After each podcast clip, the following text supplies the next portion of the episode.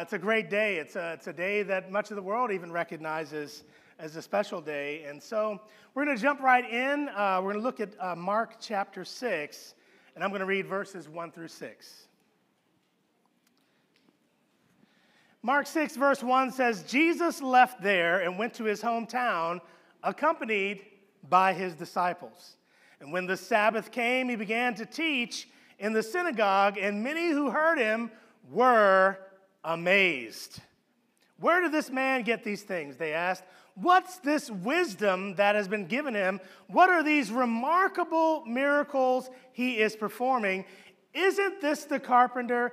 Isn't this Mary's son and the brother of James, Joseph, Judas, and Simon? Aren't his sisters here with us? And they took offense at him.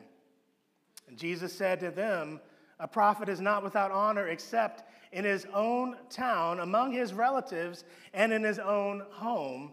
He could not do any miracles there except lay his hands on a few sick people and healed them, and he was amazed at their lack of faith. May not be of the traditional Easter passage that we uh, might be familiar with. But I do want to again welcome us to our Resurrection Sunday. And if you are just joining us, all year long, we've been uh, focused on one singular theme, and that's Jesus in action. We are staring at him. We are looking so closely at him because we want to see how Jesus handled everything so that we can imitate it. That is our earnest goal. In the month of April, we are looking at Jesus facing challenges, and the passage that came up because I, am pulling a Maurice right now, right? This, this is the passage that I was given, right?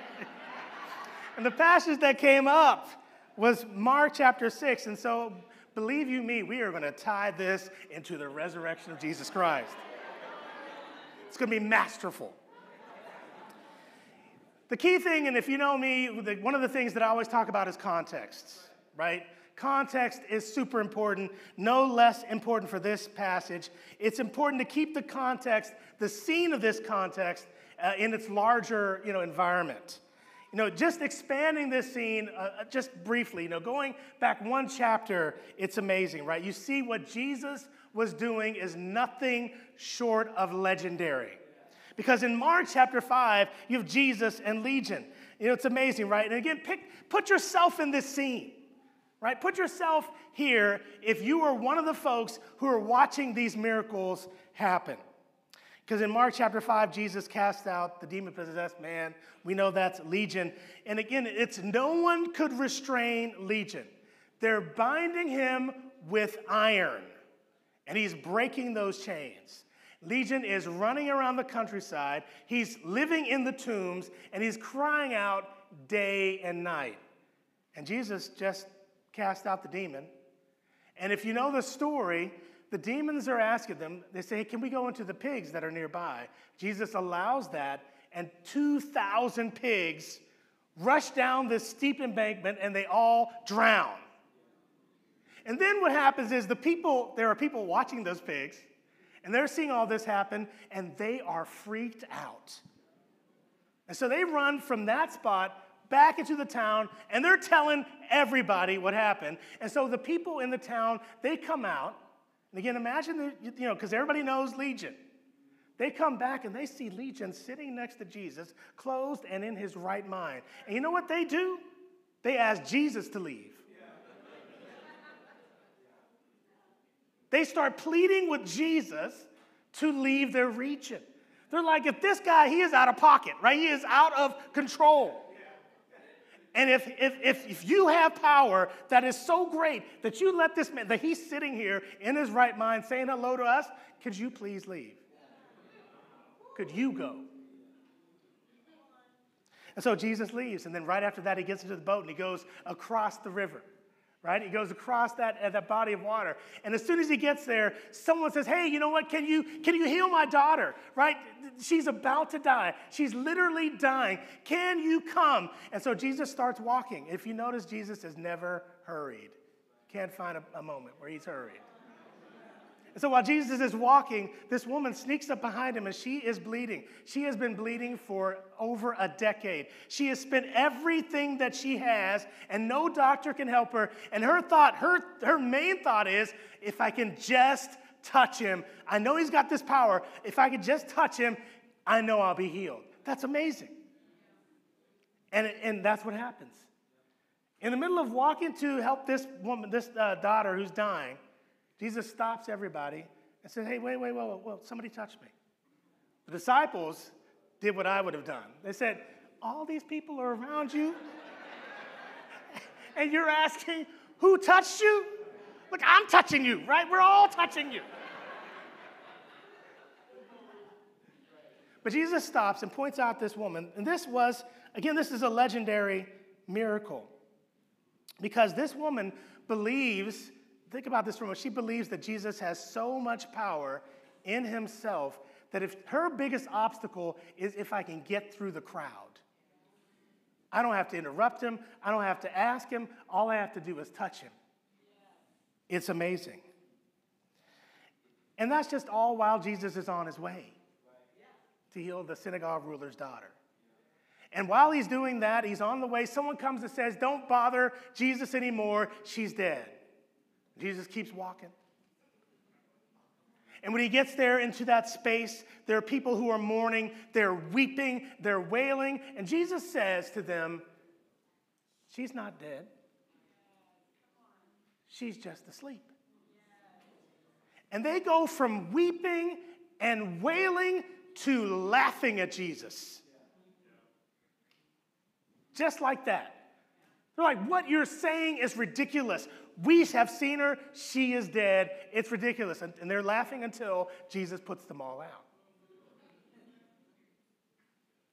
And then, if you could imagine that moment where Jesus walks up to that girl, the only people that are left are Jesus' disciples and the parents, and he, he literally takes that little girl by the hand and he commands her to come back to her body, and she does. She is raised from the dead. Legendary. And so you can imagine seeing any of these miracles, right? And any one of these miracles falls into the category of, of no one but God can do this. If someone in our midst was doing this, it would have to point to God. The point I have here is that all of these miracles demanded an emotional response. Right? You'll see some of them on the, on the screen here. All these miracles demanded this emotional response. The people in the area where the pigs died, they're so filled with fear, they beg Jesus to leave. Legion's so grateful that he, he pleads with Jesus to take him with him. The woman who touches Jesus, she's healed, but, but Jesus stops everything, points her out. She's trembling with fear. The people weeping over the synagogue ruler's daughter, they go from weeping to laughing. And then when Jesus heals that little girl, when he brings her back to her body, the parents are completely astonished. You know, the question I have for us, next slide, after the emotion, what's next? What's next? This is what I want us to consider as we go through and we take a deeper look at Mark chapter 6, and I then tie these thoughts into the resurrection. Because Jesus leaves that area, then he goes straight to his hometown where people know him, right? Where he grew up, where people know his family. And these are the folks that, that, that he spent the time with as he matured into a, a, an adult. And so he heads to the synagogue on the Sabbath and he starts teaching them he starts teaching his community from the Word of God. And just like the people who witnessed every other miracle, they have a strong emotional response. The Bible says that when they heard Jesus, they were literally amazed. That they're sitting there and they're thinking, whoa, what, what in the world is happening? They, they're, they're, they're so moved by what he says that what he's saying causes them to have this strong emotional response. But what came after the emotion? What was next? Where does their reaction lead them? Well, when you look at the next slide, it says, they immediately started asking questions, right? They react to their amazement by asking questions to try to figure out what is it that we're seeing here? What is going on? Because the picture that they're seeing is hard to reconcile with their experience of what Jesus did when he was in their hometown as a carpenter. And you see these questions that says, well, wait a second, where did this, this, this man get these things? With what wisdom has been given him? And what are these remarkable miracles he is performing? The problem isn't the questions. The problem is where the questions are coming from. And the difficulty is because they're too familiar with Jesus. And because they think they already know him, right? They feel like we already know everything that we need to know about you. That's the way they form these questions. Because when you look at their the next response, next slide, they say, wait, wait a second, isn't this the carpenter? What's Jesus doing up here teaching? He's the carpenter. It's like if your plumber got up and did a sermon one day, you'd like, Joe, is that you? Right? What, what's going on there? Right? Isn't this the carpenter? Isn't this Mary's son and the brother of James, Joseph, Judas, and Simon? Aren't his sisters here with us? And they took offense at him. They're not asking those questions to learn and grow. They're asking those questions because they see Jesus as going beyond the picture that they have of him. And they don't like that. They don't like that. So that's the trap. Next slide. That's the trap that they fell into. And this is the trap that we've got to be careful not to fall into. The trap of defining Jesus by our experience and our expectations. You know, once they processed, once Jesus' hometown, that hometown crowd, once they processed their amazement through their experience and their expectations, they take offense at him. They're offended because their experience was incomplete and their ex- expectations were too limited about Jesus. They saw Jesus as one of them. This is Jesus. Come on, we know his family. He's the carpenter guy, right? They don't see Jesus as God in the flesh. Now, it's not that their experience was a bad one, but it was absolutely incomplete. And that's the problem with experiences. You know, next slide. One of the themes that runs through the Gospel of, of John is that you see often this idea that where Jesus was from was just not a great place, right? Not a place of note. It's not like it had a terrible reputation, but it didn't have this reputation for anybody of note coming from there. And so that, that hurt them as well, right? If you look at John 1, uh, verse 46, if you remember, uh, we, we looked at this earlier in the year, how Nathaniel, his response, when, when he's told, We found the Messiah, he's from Nazareth. His, his gut response, his knee jerk response is, Nazareth? can, can anything good come from Nazareth? We also talked about John 7, you know, and, and how Nicodemus, he, he goes back to his, uh, the Jewish ruling council, and, and he, he kind of puts his toe in the water, you know, because he's trying to say, hey, I don't think we're treating Jesus well. But he gets, he gets shot down because in John 7, when he says, hey, do we, is it, is it, is it, are we doing what we should be doing according to our own law? Their response was, Nicodemus, you look into it, you'll find that a prophet does not come from Galilee. We can do whatever we want because there's no way a prophet comes from this backwater town. What's the point? Well, whether they realize it or not, the people of Jesus' hometown seem to agree with the popular opinion. They cannot see Jesus as anything more than the people around them see their town. They couldn't see Jesus beyond their own view. And when Jesus cracks open just a glimpse of who he really is, they would rather keep their opinion and be offended then change their opinion and their relationship with Him. And so, what can we take away? What can we take away as we celebrate the resurrection? Well, I think as we consider the resurrection, we've got to be careful that our relationship with Jesus is not primarily based on our personal view of him, but it's based on the scriptures. That it's based on the scriptures. Because relying on a personal view of Jesus can put us in the same space as the people of Jesus' hometown. Because they had a personal view of Jesus that was, was right, but it was incomplete.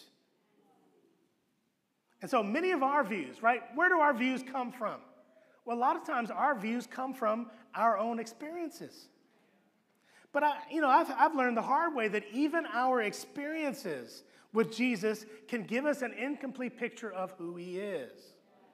And that's true if our experience is positive or negative, because in the same week, Jesus can be, won't he do it? And also, why have you forsaken me? same week. Sometimes in the same day. But neither of those tells the whole story. And so think for a moment, right? Think for a moment. What passages in the Bible do you use to inform your understanding of what Jesus loves and what he hates, what his relationship with God is like, how Jesus prioritized his time, how he thinks, why he felt some ways about some things and other ways about other things, how he handles being hurt and so many other ways. If we're following him and we don't have a whole lot of scriptures that create our picture of Jesus, where are we getting our view from? Where are we getting that view from? So let's do our best to make sure our relationship with Jesus is based on how the Bible describes him, not the reputation that he has from popular opinion or our own personal experience. Now, here's how what we've been talking about ties into the cross and the resurrection. See, for many of us, if we are believers, there are no stories about Jesus that are more familiar than the cross and the resurrection. Those are our most familiar stories, and they produce a lot of emotion. The cross is jarring, it's visceral, it's uncomfortable to read about and we read about it, and maybe every time we read about it, we get angry. We get angry at Judas's betrayal. We're ashamed at Peter's denial. We're furious at Pilate for not taking responsibility. We're humbled by Jesus' love for his mother and for his forgiveness of those who are killing him while they're killing him. The story of the resurrection is awe inspiring, it's triumphant, it's astounding right? We marvel at God's power and his planning over thousands of years to redeem mankind. We rejoice in Jesus' absolute victory over death. We're amazed that there were people who literally watched it and still didn't believe. And the point is that everywhere we look, what Jesus does inspires a strong emotional response. And the cross and resurrection inspire some of the most strong emotional responses. But is the resurrection story for us like Jesus visiting his hometown, where we are amazed, but that's as far as it goes? And again, the emotions are not bad, right? But they always lead us somewhere. And so after the emotion, what's next? What's next? After the emotion fades away, how do we live? You know, the amazement of those who heard Jesus in his hometown turned into offense that led to what I call a cordial lack of faith. And what do I mean by this? Well, again, they don't ask Jesus to leave like the people in Mark 5 did, right? The folks where the pigs get into the, uh, the demons go into the pigs. They don't ask Jesus to leave them. And they don't laugh at Jesus like the mourners in Jairus' household. They just put their faith in their experience instead of who Jesus truly is. And so, as a result, Jesus stays with them, he walks among them, but he just can't do very much with them. Because in their minds, he's just a carpenter that speaks well in the synagogue. And so, as we consider the resurrection, does our view of Jesus need expanding or adjusting, right? Ephesians chapter 1, this isn't in our slides, but Ephesians chapter 1, verse 18, I just want you to think about this, where, where Paul says, I pray that the eyes of your heart may be enlightened in order that you may know the hope to which he has called you, the riches of his glorious inheritance in his holy people, and his incomparably great power for us who believe. That power is the same as the mighty strength he exerted when he raised Christ from the dead and seated him at his right hand in the heavenly realms.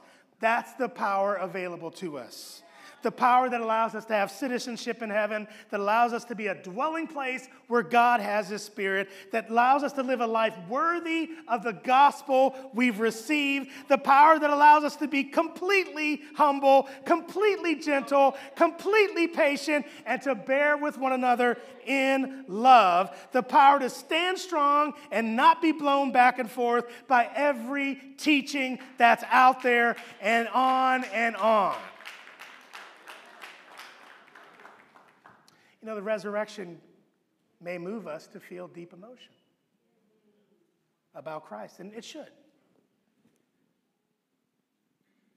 But what happens next? Right? To access the power that I just read about in Ephesians chapter 1, that means living a life devoted to Christ every day. I can't maintain feelings that long. Stop and think for a moment. Did an emotion bring you to service today? Maybe the feelings of joy as you thought about the resurrection, maybe a twinge of guilt if you haven't been to a service in a while. And maybe you're feeling sadness because of something painful that you're having to endure, that you're going through right now. But after the emotion, then what? You know, next slide. You know, the big thing that, that's so humbling to me as I read Mark chapter, chapter uh, 6 is that the people who heard Jesus, they were amazed, but they were unchanged. And what's so sobering to me is that the people who were closest to Jesus did not have an advantage in understanding who he is because they allowed their closeness to blind them. And I would say if we are followers of Christ, let's make sure we turn our amazement into something good. Right? That we turn that into faith that allows Jesus to do whatever he wants to with our lives. And if we're visiting, if we're seeking, man, you know what's, what's, what's interesting? Out of all the questions that, the, that Jesus' hometown asked him, the one they didn't ask was, well, what does this mean for us? What does this mean for our lives? I am pleading with you, ask that question. Sit down with someone, study the Bible, and figure out what Jesus' resurrection means for your life. And here's what I want to say to wrap it up. And it might not be today, but there will be a point in time in which our thoughts about Jesus will produce a strong emotion. That is going to happen. It might be joy, it might be that, that we hear a lesson, and, or we might be listening to a song that moves us to tears because of how grateful it makes us feel. It might be fear. We might read a passage about judgment, or we might fall into a sin that we desperately want Jesus to rescue us from. It might be sorrow, it might be anger. Right? You might suffer a loss and wonder where Jesus is and wonder why he doesn't answer a prayer that you desperately want him to. But after the emotion, what's next? What's next?